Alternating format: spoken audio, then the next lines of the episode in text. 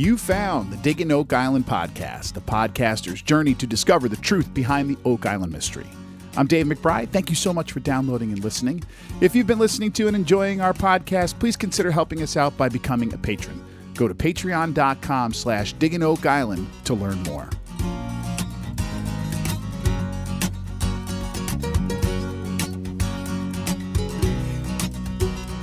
All right, another week where we have to put two episodes of The Curse of Oak Island together into one podcast. My schedule has been absolutely crazy uh, over the last couple of weeks. Hopefully, it's starting to slow down a little bit now. Uh, I, and I know that this podcast is a you know a day late or so. I got a lot of people asking me if there's going to be one this week. Uh, this is going to be you know I usually come on here and say this is going to be a shorter podcast. Today it's going to be a longer one because we have two episodes to go through and quite a lot in those two and quite a lot of emails to catch up with too. So we got a great show coming up for you. But before we get started, let me talk some more about our Patreon page. Now if you think this podcast is worth $5 a month to you, that's like $1.25 a podcast, and you would like to see the podcast keep going and remain as ad-free as possible, then please consider becoming a patron of our show. You can go to patreon.com slash digging oak island and sign up. Now, patrons get exclusive access to a live chat during the U.S. broadcast of each new episode of The Curse of Oak Island and that chat is like my favorite part of doing all this. it's just great. Uh, again, and we need more patrons coming by that chat. Uh, we, we always get a few, but we need we need more of you out there. So come on over. Yeah, you know, and if you can't get there for the live thing, drop your comments on the Patreon. Uh, if you're a patron, drop your comments on the episode. Uh, you know, the next day or so, because I'm usually recording maybe Wednesday or th- late Wednesday night. So you certainly got a day to, you know, a business day on Wednesday to get your comments in. Again, go to patreon.com slash digging oak island and uh, support the podcast. It's only five bucks a month. You can cancel anytime. And i just want to thank all the new patrons. We actually had quite a few in the last couple of days here or in the last couple of weeks. Let's see we had three. We had ernest to thank blake and marie. Guys thank you so much. Thank you for listening to the show. Thanks for being part of all this. And uh, you know, joining the Digging Oak Island family here. It really is my honor to have you guys uh, as patrons. It really is. It's very humbling for me. Uh, and also, if you prefer not to make a um, the monthly thing, you just want to make a one time donation. I get that. You can also do that by uh, going to our pod or going to our Venmo page. Now I'm a musician by trade, so I set up one of these sort of virtual tip jars. It is at Dave McBride Music. That's the only way I can get one of those um, those uh, d- you know donations in there. So Venmo.com and then just use username at Dave McBride Music. And thanks, Steve, for your generous donation. Uh, great support of the show. Thank you so so much. Always great to have you as one of our friends for sure. All right, this week we have two episodes to talk about. Uh, again, I was away a lot last week, um, and uh, don't worry. Again, it's not going to be a regular thing. I promise. But let's start today's podcast as we usually do with our emails and messages from you, the listeners. Let's start with Neil, who writes Hello, listen to one show, second most recent, and I hated it. I thought it was for people who enjoy the show. It's actually about hating on the show. I'm sure there is an audience for that type of take, just not for me. Now, Neil, first, thank you for writing. Uh, I appreciate all the criticisms that anybody gives. Um, I, am sure you're not listening. It seems that you're not. I hope you are. Uh, I'm sorry for that. This podcast isn't for you. And although I do kind of think your assessment of the podcast as a whole is incorrect, uh, and perhaps giving us more than one listen might change your mind, I would say. But that's not the reason I wanted to read this email. The reason is because honestly, I am forever worried about people listening to this show and coming to this very same conclusion that Neil did here. I know I talk about this quite a bit, but sometimes I think people forget that I do a podcast about Oak Island, probably 75% of which is based entirely on this television show. Of course, I love the show, or I wouldn't dedicate as much time of my life as I do to making a podcast about it. Time that my wife usually looks at me and wonders why I keep doing this. Uh, but the challenge comes when it comes to criticizing the show. Although I'm not sure sometimes I'm not sure even that criticize is the right word. Listen, I have honest issues with some of the choices that the editing makes, right? Um, and some of the ways that producers present the hunt to us. And I have no interest in not expressing those things in favor of remaining simply positive and kind of being an advocate for the show. I have no reason to do that. Like the, the show doesn't need me to advocate for it, right? Uh, that would just be sort of intellectually dishonest and not at all what I set out to do here on this podcast. But let me also add this. I also have no, almost no issues with the team and what they do, the things they do in search for the truth here.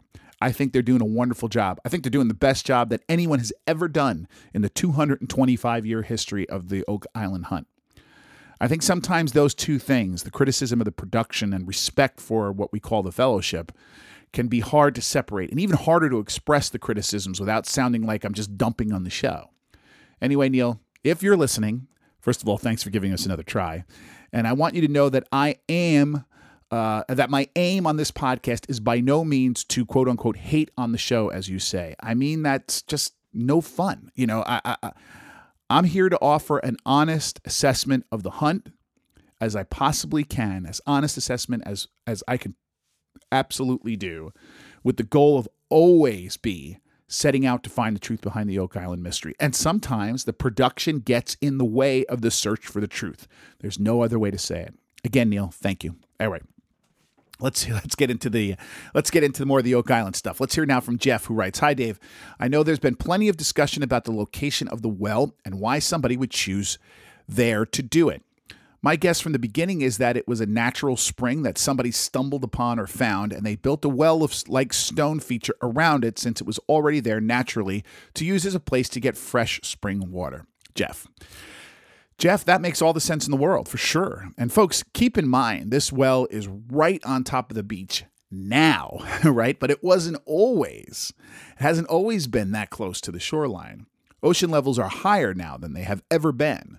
So the beach itself would have been quite a bit further back, right? Uh, and, and this well further inland centuries ago. than we see it now.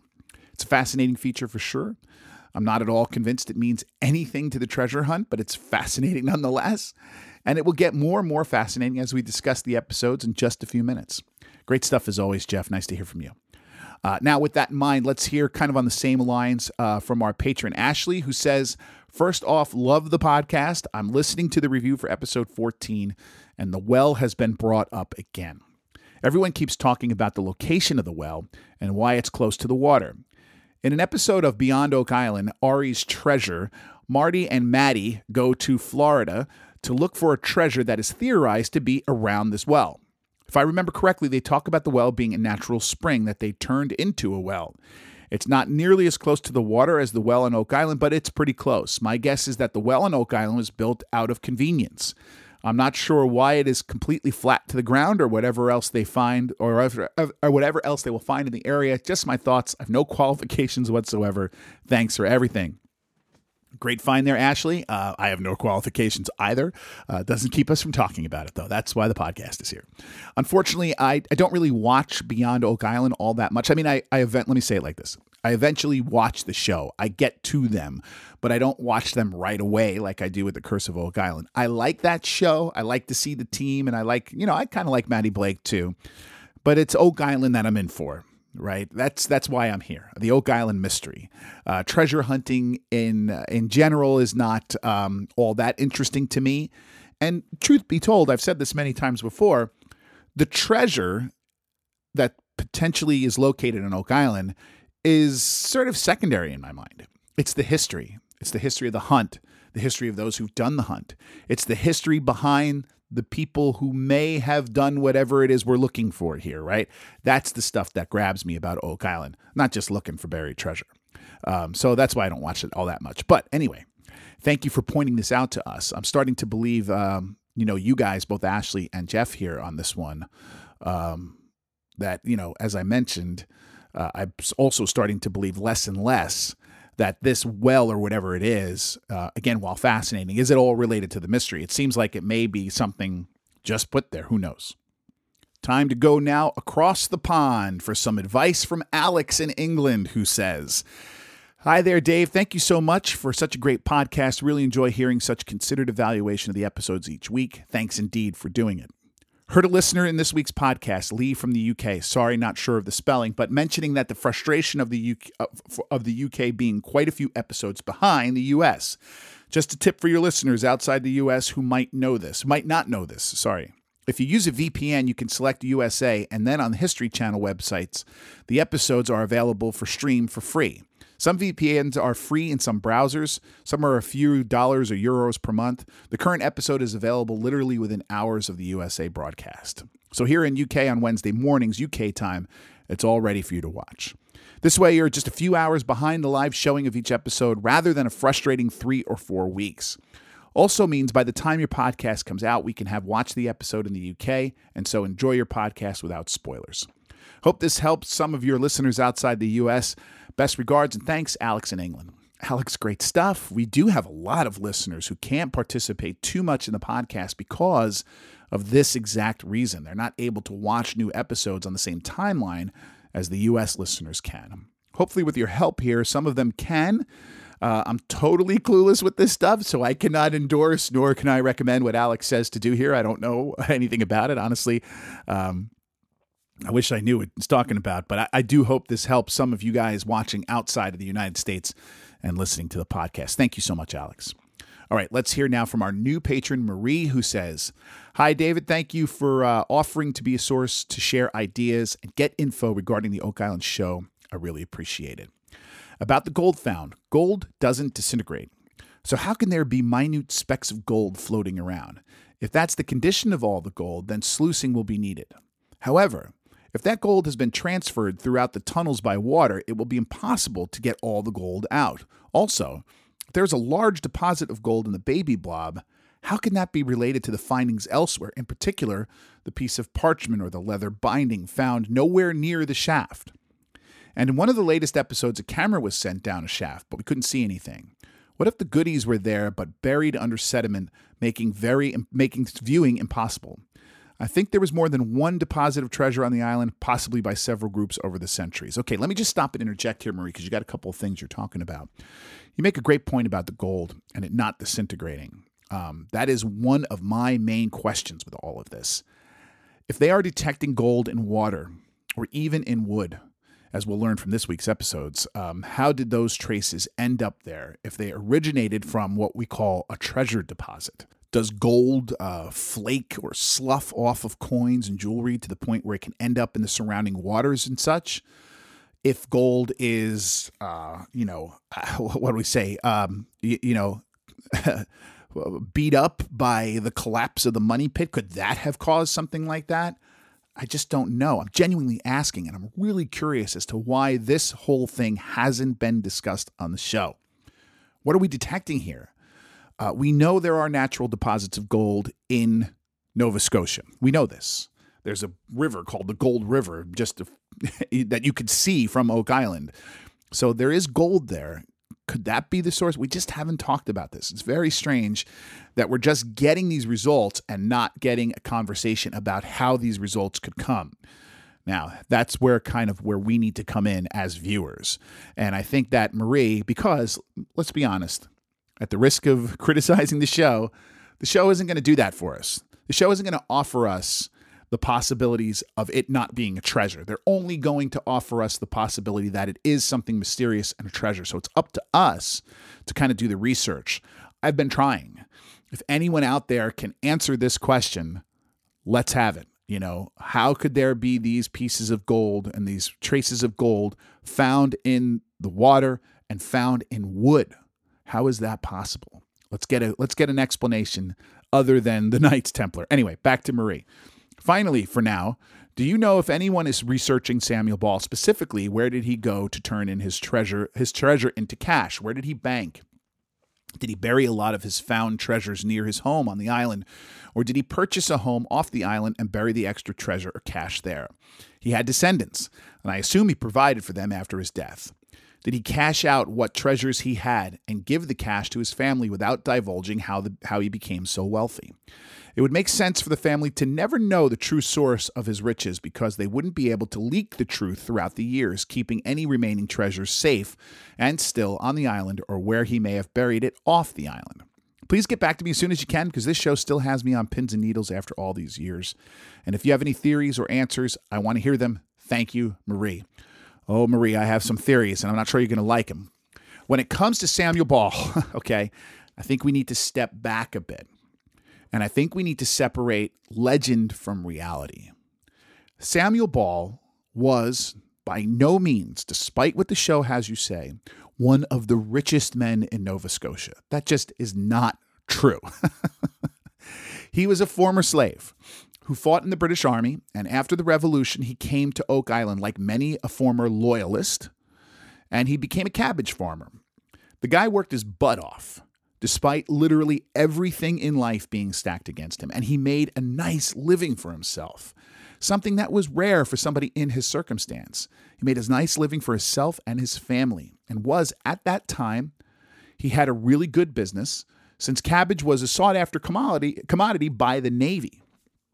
A lot of what he accomplished and the details about his life and his business practices and what he did and how much have been lost to history. Again, this is not an uncommon story for a former slave, and really anyone for that matter. But you have to keep in mind the only thing that makes his wealth strange when they say that is because he came to Oak Island as a former slave and he worked his way up to what we would call sort of a middle class existence.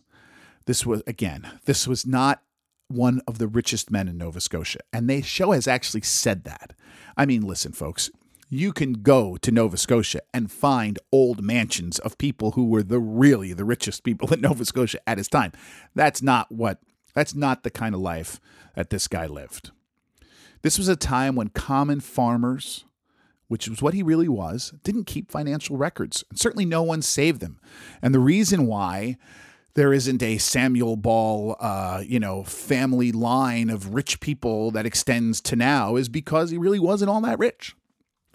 As far as I can tell, uh, and Laird Niven agrees with me on this one, Samuel Ball's wealth was not unusually large, uh, and certainly not all that mysterious. It's unusual in that he managed to do it in the circumstances he was in. Just to keep repeating myself here, is, it uncommon for someone born into the position he was to raise to the heights he rose to? Yes, it is uncommon, but it's not completely unheard of. Not by any means. You know, Ball was a fascinating guy and a fascinating chapter in Oak Island's history. And the team should be looking into his past and telling his tale because he was there when this all happened, right? But at this point, there's nothing but circumstantial evidence at best to link Mr. Ball to the mystery or any treasure. Now, that can change, certainly as more archaeology is done. But uh, uh until now, you know, um, there really hasn't been a serious attempt to look into Samuel Ball uh, who he was and what role he might have played in all this and what he might have known. But Laird Niven has been doing some research. He's likely continuing that project. Um, so perhaps something will be found to give us a little more clarity on all this. But uh, it's really going to take us speaking to Laird directly if that clarity is, eh, no, we're not really finding much because as of now, they really haven't found much linking him. Um, again, I have no reason to believe at this point that Samuel Ball had, as you used, as the words you used, a treasure to cash out. I hope that helps. All right. Great stuff, Marie. I love that question. I love getting into that stuff. Now, an email from Tim who writes So, this was a huge topic a season or two ago, but what is going on with the Mi'kmaq discovery area in the swamp? The show nearly got shut down and all the exploration near the Stone Road was stopped. Now, nothing. I thought one of the goals was to find out the who, what, where, when, and why of the uh, that is missing out on all this. I hope the producers of the show hear this and can start adding recaps for some of this stuff. Instead of showing us what happened last week again, show us what they left open ended last year. Even the non treasure people out there can't deny the fact that stuff happened on the island that has never been documented. A huge part of my interest in the show is finding out that history. I enjoy seeing the technology being put to use to get answers, but come on. Let us know. I can't believe that the tribal people stopped progress just to stop it. Sorry, I'm ranting here. Keep up the good work uh, you're doing on your podcast. It's my favorite, Tim in Milwaukee. All right, Tim. I think we can all agree on this point, right? I know that as of the beginning of this past summer on Oak Island, there was not an agreement yet with the involved parties to restart excavation on that area. I've not had any updates since that since that point. Um, I can start working on that. I don't know if there's anything in place to start this summer, which is right around the corner, right? Um, but even if I do know, um, here's the thing I don't want to spoil this stuff, right? There are sometimes, there are occasionally things I know are going to be revealed on the show. Uh, and I don't tell you that stuff because I, I, I don't, I wouldn't want to know, right? I find it out because I'm in a conversation with somebody about something else, right? Uh, and I'm told, please don't repeat this. And so I don't, you know, and that's what we would be here. But what I can also add is this, and I'm not sure you know this already, uh, uh, but you probably do. These things take an incredible amount of time to sort out when it comes to these government uh, bureaucracies, right? Also, if every representative involved in the government parties that have to do this came to the island to have a look, there's a decent chance, I think a more than decent chance, that they asked not to be filmed and asked that the process that they're going through here not be covered on the show. So I, I think stuff has happened, uh, but we don't have a final agreement yet in the timeline of the show. Um, and I think that, uh, you know, there is going to be something on this in the future. Anyway, We're certainly in agreement here, Tim, that we want to know more about this. Thanks for the email. Let's go now to our friend Gary from the Pirates Fan Forum podcast. Folks, if there are any Pirates baseball fans out there, and I know there are because you've mentioned it to me, some of you, this is the podcast to listen to. It's hard to find baseball content this good for free, especially if you're out of market. So go give it a listen. Pirates Fan Forum podcast. Gary's also a big Oak Island fan, and he sent me a message on Twitter that said this I'm fascinated by this brooch or whatever it is, and I'm starting to find myself appreciating the garden shaft dig. Call me crazy, but they seem to be building to something this season. Gary, I'm not going to call you crazy. I think they are. Uh, not sure what it is between the brooch, the well, the garden shaft, the gold readings, and don't forget that muon stuff is we haven't even spoken about in 14 weeks or something. Let me say it like this it's starting to become obvious to me that the season is going to end with a flurry, right? Now, speaking of the Muon technology, our man in Portugal, Lionel, has resurfaced. Where you been, my friend? He sent a BBC article called Hidden Corridor and Great Pyramid of Giza Seen for the First Time. I'll try to post it on our Facebook page, but if I don't, search it right there. It's on the BBC. And Lionel writes Hi, Dave. Hope all is well. I haven't had much to contribute lately, but this season has been the best in years. I just shared in a Facebook group this news piece from the BBC, which I found really interesting. This was the void originally found years ago with muon tomography, the same technique being used in Oak Island, and still waiting for results. We now have visual confirmation of the results in the Great Pyramid, so when the results, whatever they are, come up for Oak Island, that should be reliable too. Fingers crossed. Uh, they, you know, Lionel, first of all, don't be a stranger. Thank you. Keep keep coming back. Keep keep us writing here. Uh, keep writing in here. They're really keeping us hanging on about this one, aren't they? I mean, I almost forgot about this whole thing, you know, sometimes because we just hear nothing of it. And when you think about it, it really does feel like the show is going to end like this with this thing, right? Doesn't it? Like the seismic stuff did a couple of seasons back. Remember those? Remember uh, the the the great the the the the bluster with which the producers spoke about this, how this technology is going to solve the mystery. You know, it feels like we're really kind of leading up to this. Kind of worries me that we're not talking about it at all this season, but that makes me feel like this is going to be this season's cliffhanger. Uh, the thing that makes us all come back for season 11. Thanks, Lionel. Don't be a stranger, my friend. Let's go now to an email from a listener named Matt who writes Good evening, Dave. Discovered your podcast on Spotify this week. Thought it would be fun to reach out. A couple of observations. One, I have to agree with you. The history portions of the show are interesting, and I would much rather hear about that each week instead of the created drama of the next aha moment. I do think they they could include more information from Laird Niven instead of some of the other filler in the show. Two, the money pit area is completely confusing to me for the last few seasons. They did ground penetrating radar a few seasons back, and that seems to get little traction lately.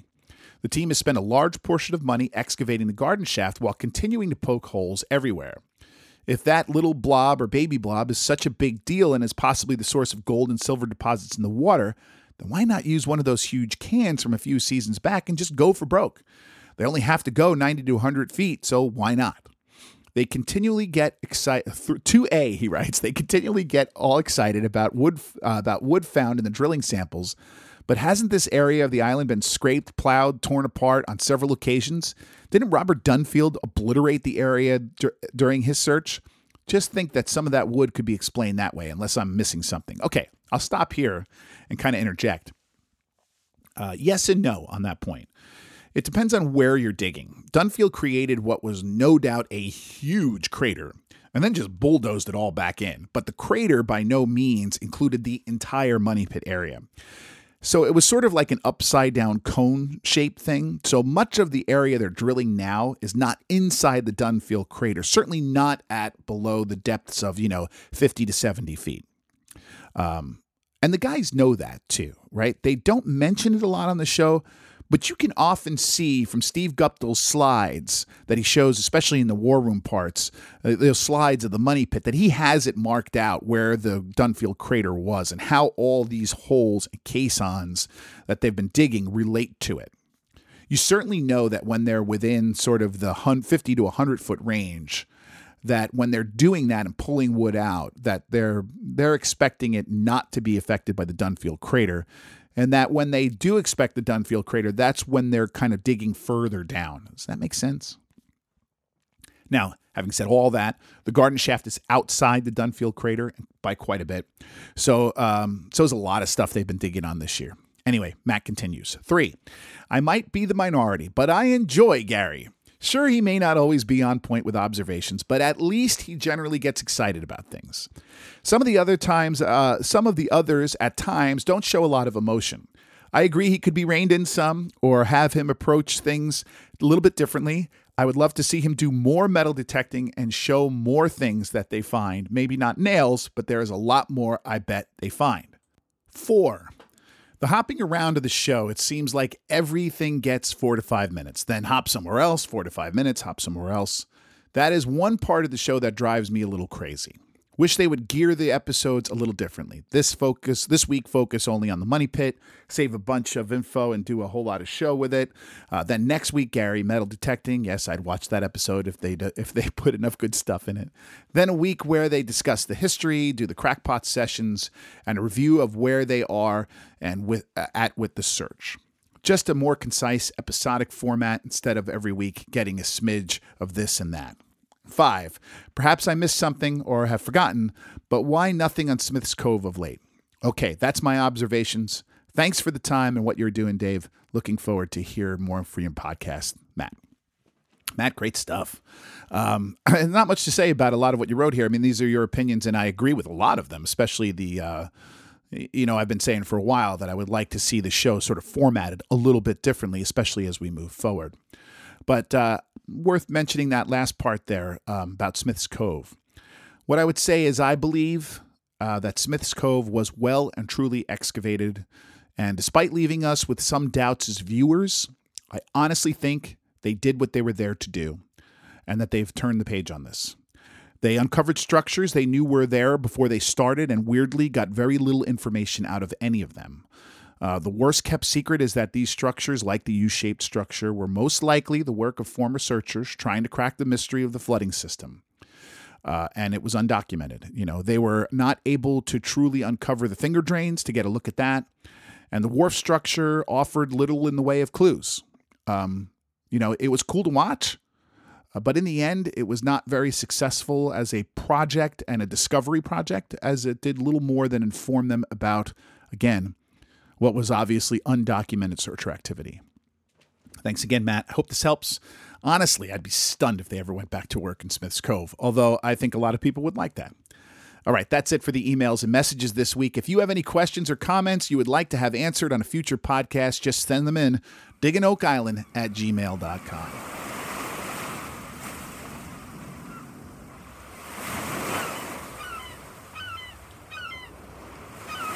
It is time now to discuss season 10, episode 15 and 16 of The Curse of Oak Island. Like I said, folks, this should be the last time we have to put two episodes into one podcast. Uh, my schedule is still pretty tough, but it's getting a little bit better, and I think I can carve out some time on a Wednesday night or Thursday morning to uh, to to uh, to record this for us every week. Uh, just a ton of stuff in February for me, but things are opening up. Hopefully, we can get it out every week, at least till the end of the television season. And just like the last time we did two episodes in one podcast, what we're going to do here is we're sort of going to treat them as one episode. We're going to follow it project by project, like we usually do, and we'll just do it across both the episodes. So let's begin actually over on lot 26 in the episode 15 called Would You Believe It? Would spell W O O D to create a bad pun. We start off at the Interpretive Center where the team is examining this brooch or this pin, whatever it is, by Gary Drayton that was found in the previous week.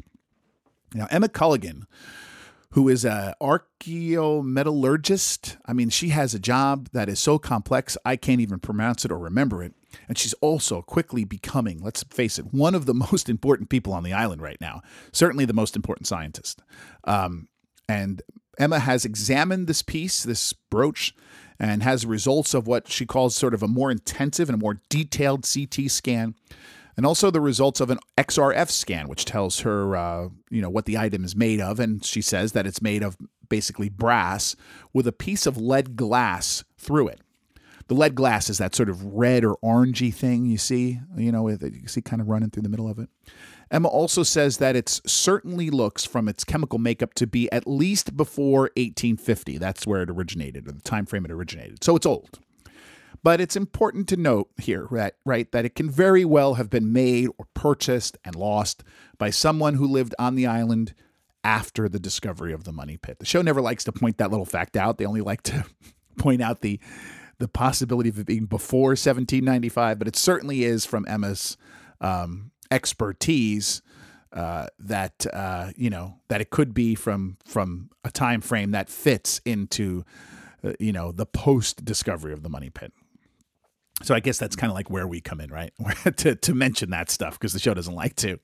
Uh, like I said, this new CT scan gives the team a really good and detailed look under the sort of dirt and corrosion to see what this piece really looks like and what it once looked like. And it's clear that it is a uh, really beautiful piece of decorative jewelry, somewhat complex and, and ornate, even. Um, and it has one of these sort of beautiful leaf designs. And that makes the team start thinking of and talking about the fleur de lis. Now, this predictably launches the narration into a diatribe about the French and also the Knights Templar. Uh, there are two things I want to say about this. First, Matt on the Patreon put it best when he said, quote, just because an artifact came from France doesn't mean that the people wearing it were French. Uh, Matt, you're totally correct. and let me just add a second thing to that. Just because it is a fleur de lis, which I honestly, from what we see here in these scenes, I'm not at all convinced it is a fleur de lis. you know, it it's a leaf for sure, but I'm not so sure it's a fleur de lis design, which is a very specific kind of design, right? Um, but I'm not at all certain that it is that. I mean, they are leaves, um, but even if it were a fleur de lis, just because it is a fleur de lis, also does not prove for one second that the people who wore it or made it or lost it were French. Certainly not Templars. The fleur de lis has been used on things like flags and crowns, coats of arms, coins, by everyone from the English, the Albanians, the Scottish, the Spanish, the Italians, the Americans, and wait for it, the Canadians. Of course, the Canadians. Again, I'm not trying to rain in anyone's parade here, but sometimes we just need a little perspective on what we're on what the show is giving us, right? So later on in episode 15, Rick, Jack, and Helen and Laird go out to Lot 26 to look at an old stone wall over by the well that they've been looking at recently. So we're not getting any more work on the well. We've moved over to this stone wall. There's an interesting quote here by the narration when uh, during the description of Lot 26, Robert Clotworthy says that the island was, quote, relatively uninhabited until the discovery of the money pit in 1795. Now, You know, I always like to point these things out, but this is an interesting admission by the writers. Uh, also, a really fun and somewhat obtuse way of phrasing it, right? I mean, these writers spend so much time peddling what I like to tell you and what is absolutely a false idea that the island was uninhabited before 1795. I'm always stunned when the show actually admits the truth. Yet they can't just they can't go the whole way, can they? they just have to say something like relatively uninhabited. I mean, by what means do they land on the word relatively? It must certainly be true, uh, you know, that it's been relatively uninhabited for decades after 1795. I mean, I could call it that. I can call it relatively uninhabited right now. anyway, I digress. Back to the rock wall. It's old and crude looking, and sure, it seems to run from um, inland right up to the beach. Uh, and from the way they're talking about it, it seems it's possibly to be a lot marker, like something to separate where one person's property ends and another begins. Laird probes to see if the wall extends any further out toward the beach through these sort of wetlands that we see here. But it doesn't. So they decide to excavate what they see and kind of get a better look. So later on in the show, Alex Lagina is there with Jack Begley, Emma, and Laird to begin digging three foot square test pits, which is sort of the standard procedure for beginning an archaeological excavation. Alex pulls out a piece of what he says looks like charcoal, which can certainly help date human activity over here. Uh, but the real talk comes when Jack calls the rest of the team over to see this giant tree, which appears to be growing out of the wall itself. Now, it's hard for us really to tell uh, from the pictures they've given us whether or not he's right or wrong about this, but I always defer to Laird. Laird seems to think that way, that the tree and the wall are situated um, in a in a manner that makes the wall likely older than the tree. The tree grew up through the wall, uh, and it's a big darn tree, probably an old one at that. It's it's not hard to date a tree, so we might get a good idea of how old this wall might be after they do that dating, which we'll get to in a second. Now, just for some context. Lot 26 was once owned by the aforementioned Samuel Ball from 1787 until the mid 1840s. He farmed on the island much of that time and Laird remarks that if the wall indeed predates the Samuel Ball era, that would certainly be strange. Now, at the risk of belaboring my point, I can't help but mention um, when Alex says, quote, Samuel Ball was living here at the time the money pit was discovered. But wait, I thought it was relatively uninhabited before the money pit discovered. And now we find out that somebody was living here and farming here? I mean, didn't they say that just earlier? It's relatively uninhabited. Anyway, I think I made my point on all this, right?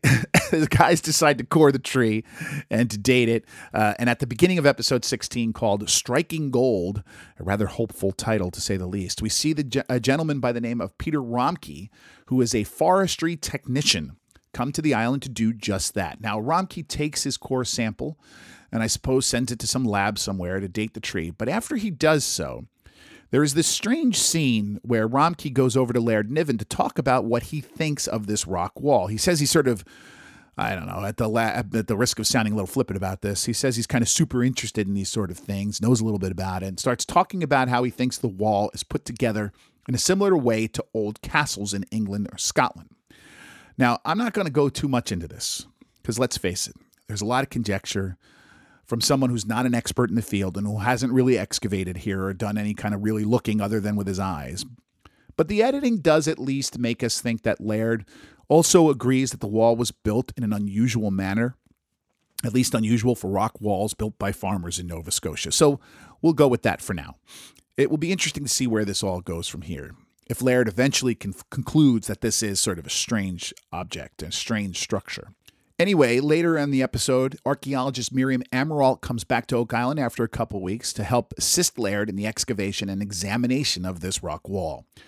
The archaeologists are joined by Alex Lagina to perform what they call a cross section of the wall, basically pulling it all apart to see how it was built and if there's any artifacts found therein that tell them who built it. Alex pulls out a piece of red granite rock and then spins what can only be described as a true Oak Island deep cut by comparing the rock to what he calls the Kingdom Stone. So let's just give you the nickel version of what that is. Norwegian organist, yes, I said Norwegian organist, Petter Amundsen, believes that he has found the evidence that Shakespeare's works were actually written by someone other than William Shakespeare and that the proof of this theory can be found in the very in the very first public works uh, published works of the bard's plays and that kind of stuff called the first folios which were published after shakespeare's death by a couple of his contemporaries all of which all of these contemporaries i suppose must have been in on this decade long ruse Now, how does this relate to Oak Island? Without getting too much into it, because the theory makes my head explode, Amundsen also believes the first folios contained clues that the proof of this cover up was buried on Oak Island. And the key to finding this proof is by using Nolan's cross as something of a treasure map to create an ancient symbol called the Tree of Life. On this tree of life, there are multiple points with fun names, and depending on how you translate them, names like mercy, wisdom, splendor, and kingdom. Now, this was way back in season one. Amundsen came to the war room in what might be the very first ever crackpot session of the Curse of Oak Island, and he presented this theory to the team. Later in the same episode, Alex joins Marty and Petter Amundsen as they traipse along the island uh, looking for these points, these, these mercy points and now kingdom points, what they're now calling stones, right? Down where the kingdom stone should be, they found a red granite rock that was split likely naturally split, which is what happened when the glaciers receded during the Ice Age. So that's what Alex is referring to here at the rock wall. And I have to say, I do admire how these guys can sometimes connect to uh, finds that I find absolutely no evidence to connect whatsoever. It makes for great television, but from my point of view, uh, the point of view of wanting to get to the hunt, to the truth of it all, I honestly have to say I think they gave way too much time here to this Kingdom Stone conversation. I mean, for no other reason. Are we saying these are the only two red granite walls that exist on Oak Island? You get what I mean. It's just, you know, more than a little bit flimsy in my mind to discuss it this way. Now, before we leave Lot 26, Neil on the Patreon remarked they need to map out the wall or see where it goes. Maybe it was just proper uh, a property boundary. And you are 100% correct about that, Neil. Honestly, what is Steve Guptill waiting for? this is the first thing I would have done as soon as I decided to examine this wall. There are multiple landowners um, on the island and multiple farms. A rock wall boundary makes all the sense in the world for uh, for one of them to have built, you know. But again, let's let Laird do his thing here before we get too far down that road. Now, before we take a break and head over to the garden shaft and the money pit area, let's just take a quick stop over at Lot 4, where we see Rick and uh, Gary metal detecting in episode 16. And this scene certainly looks like it was shot in the middle of the summer here, as Rick is sweating pretty bad. Not much to say about this scene. Gary finds a piece of an old boot, probably the heel of it, then pulls out an old axe head, um, which for some reason Gary mentions the Vikings when talking about where this axe may have come from. I'm not sure where he gets Vikings from. Um, you know, Steve on the Patreon had me rolling around laughing when he asked, "Could it be that the Home Depot receipt was dropped by Eric the Red?" A little sarcasm, my friend. Yeah, I think so.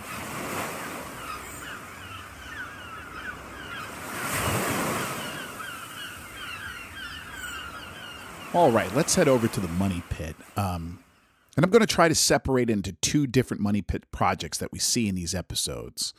Those being the exploratory drilling program and also the garden shaft. In episode 15, we see the beginning of this said exploratory drilling program.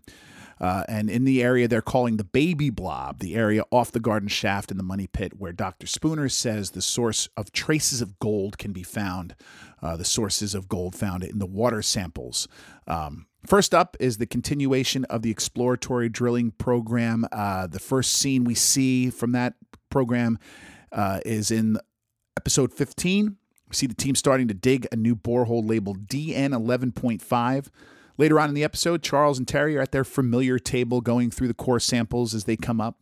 Now, down past the 90 foot mark, the drill, quote, broke through something, as the drilling guy tells us indicating the possibility of a void down there, potentially more evidence of the tunnel running east to west up by the garden shaft that they've been chasing for a number of weeks here. The subsequent core comes up with wood right where they expected to find it, 95 to 100 feet, indicating that they are onto this tunnel. They run a camera down the borehole to have a look, but the water is so dirty they have zero visibility, so that idea turns out to be something of a non starter. But Matt on the Patreon said it best here when he remarked, It's still a great show. I'm the biggest skeptic that I know, but I'm still on the edge of my seat watching a small camera drop down a pipe until it goes black. You know what? Matt, me too. I just love when they do stuff like that. I'm just waiting for to see what I could gleam and pause and look at and all that stuff, right? So nothing on the camera, but back when the wood was first found, Dr. Spooner grabbed a sample of it. Uh, and later on the episode, we see Rick and Craig Tester in the interpretive center meeting with Laird Niven, Niven and Emma Culligan to hear the results of the testing they did on this sample. Emma says that the wood itself contains traces of gold, which of course gets everyone excited. But I, being who I am, immediately say to myself, can we go back and test every other piece of wood pulled out of the money pit for gold? Have they done that already? I mean, they got wood from how many boreholes just this year alone? And how many over the 11 years they've been here, 10 years they've been here? Have they all been tested for gold? If not, why not? And then why did they decide to test this one? And if they have tested other samples, can we please see those results? But thankfully, Marty appears to be thinking along the very same lines, tells the team to do somewhat exactly that find and test other samples. If for no reason, other reason, then Marty says, if they do test the others and the gold is, quote, not everywhere else, then it's just got to mean we're closing in on it. it. Makes a ton of sense to me. Rick ends the discussion by looking at Emma and saying, We'll get you some more samples. Now, in this scene, one of my favorite lines of the episode, maybe one of my favorite lines from this entire season, comes when Marty says to the team, Why is there gold everywhere except in our hands? I mean, really, Marty could not have said it any better than that. I mean, he's not joking. I, I, mean, it sounds funny when he says it, but he's not joking. They keep finding all these traces in water and all over the island, and now possibly even in pieces of wood, and yet not a single speck of actual spendable gold has ever been found during the entire 200 plus year history of the Oak Island treasure hunt, save for an alleged small piece of a chain pulled up in like the 19th century. How can that be?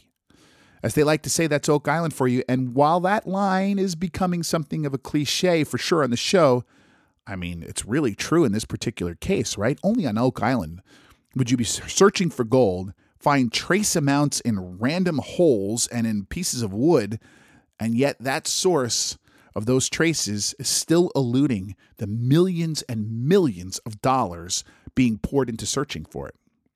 Now, in episode 16, we don't see much from the exploratory drilling project except that there is a new hole being drilled in the baby blob, DN 10.5, which also should be along the route that's supposed the tunnel they're chasing here. But the drill goes all the way down to 120 feet, only to find nothing. But this means they simply missed the tunnel. Uh, at least let's hope so. Anyway, that's it for this project, for the exploratory project here. Let's take a quick break and come back with the garden shaft.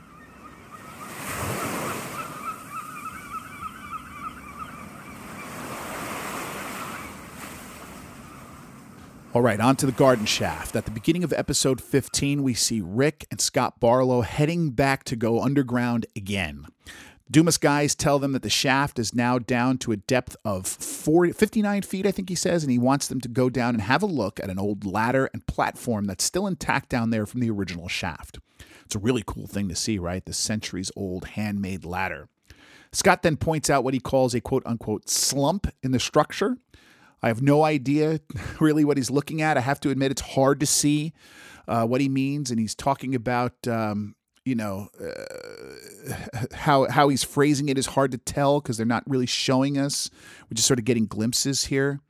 Uh, but the result of what he's saying, and I, and I certainly believe him, he knows what he's talking about. The, the result of what he's saying brings on a lot of talk about offset chambers, um, and uh, you know that kind of thing. And Dumas will apparently start probing out from the garden shaft as they go deeper and deeper to check and see if anything is there.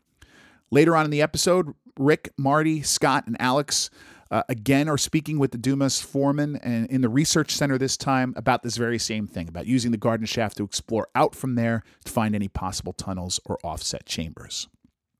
So let's talk about this probing project, right? In episode 15, it makes me think of two things worth mentioning here. First, Please keep in mind the garden shaft is without doubt a searcher shaft. It is not the original money pit. It cannot be. I just want to make sure we all get that because I think there is some confusion among some viewers. There is no way the garden shaft could be the money pit because the original money pit completely collapsed in the 19th century. No ladder would have survived that. Nothing did. So this must be a searcher shaft. Now, could this searcher shaft lead them to the location of the original money pit? Sure. But just keep in mind, as the season goes on, that this can't actually be the original money pit shaft. And also, remember that almost every searcher, certainly post 1860 or so, tried to dig a shaft down and then tunnel across to where they thought the treasure was to try to avoid the flooding. This is par for the course in Oak Island.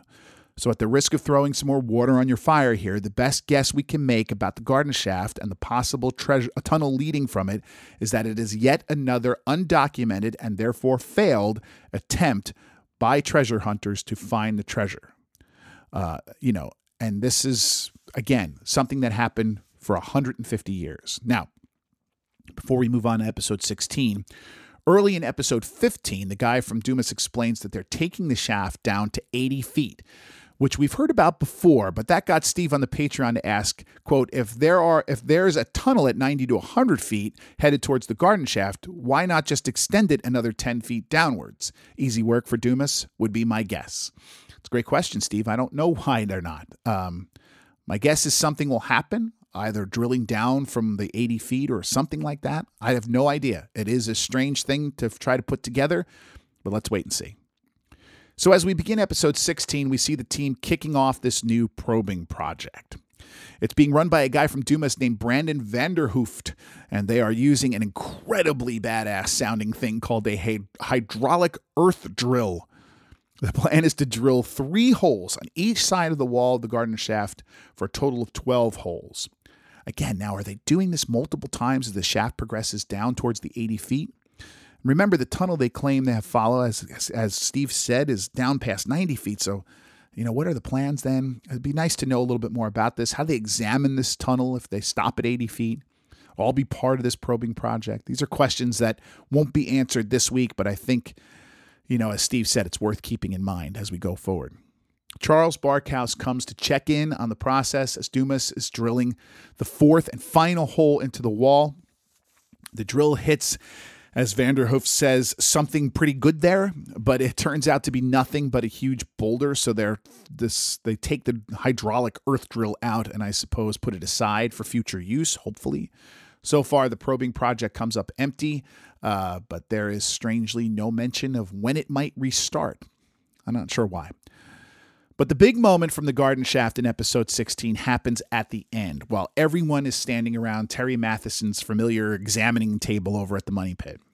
Laird and Emma make sort of a surprise appearance, and Emma's uh, got another piece of wood. This one, I believe, is from the original wall of the money of the garden shaft. She definitely says garden shaft, but I wasn't really clear as to where this garden, where it was from the, where it was, excuse me, in the garden shaft actually taken from. But be that as it may, she tells everyone that her testing of this piece of wood came up with gold, just like the wood sample from borehole DN 11.5 in episode 15. But what's cooler here is that as opposed to just as opposed to the, all those other previous examples just talking that the wood was there, this time the scientists actually talk about the amount of gold detected. Emma says it is 0.11%, which doesn't sound like much to me, but appears to sound like quite a bit to both Emma and Dr. Spooner. Spooner says, quote, in my book, that's a big number. And Emma agrees by saying it's a lot of parts per billion. Kind of wish I could better understand all this, what it all means, but the two of them seem to be pretty hyped up about this amount, that it is strange. I wish they would talk about natural deposits and how those would how it would relate to that. Um, I, like I said, I just wish I could understand better what quote unquote a lot really means and how this gold could have ended up inside a piece of wood. Fingers crossed, this is all explained to us sooner or later.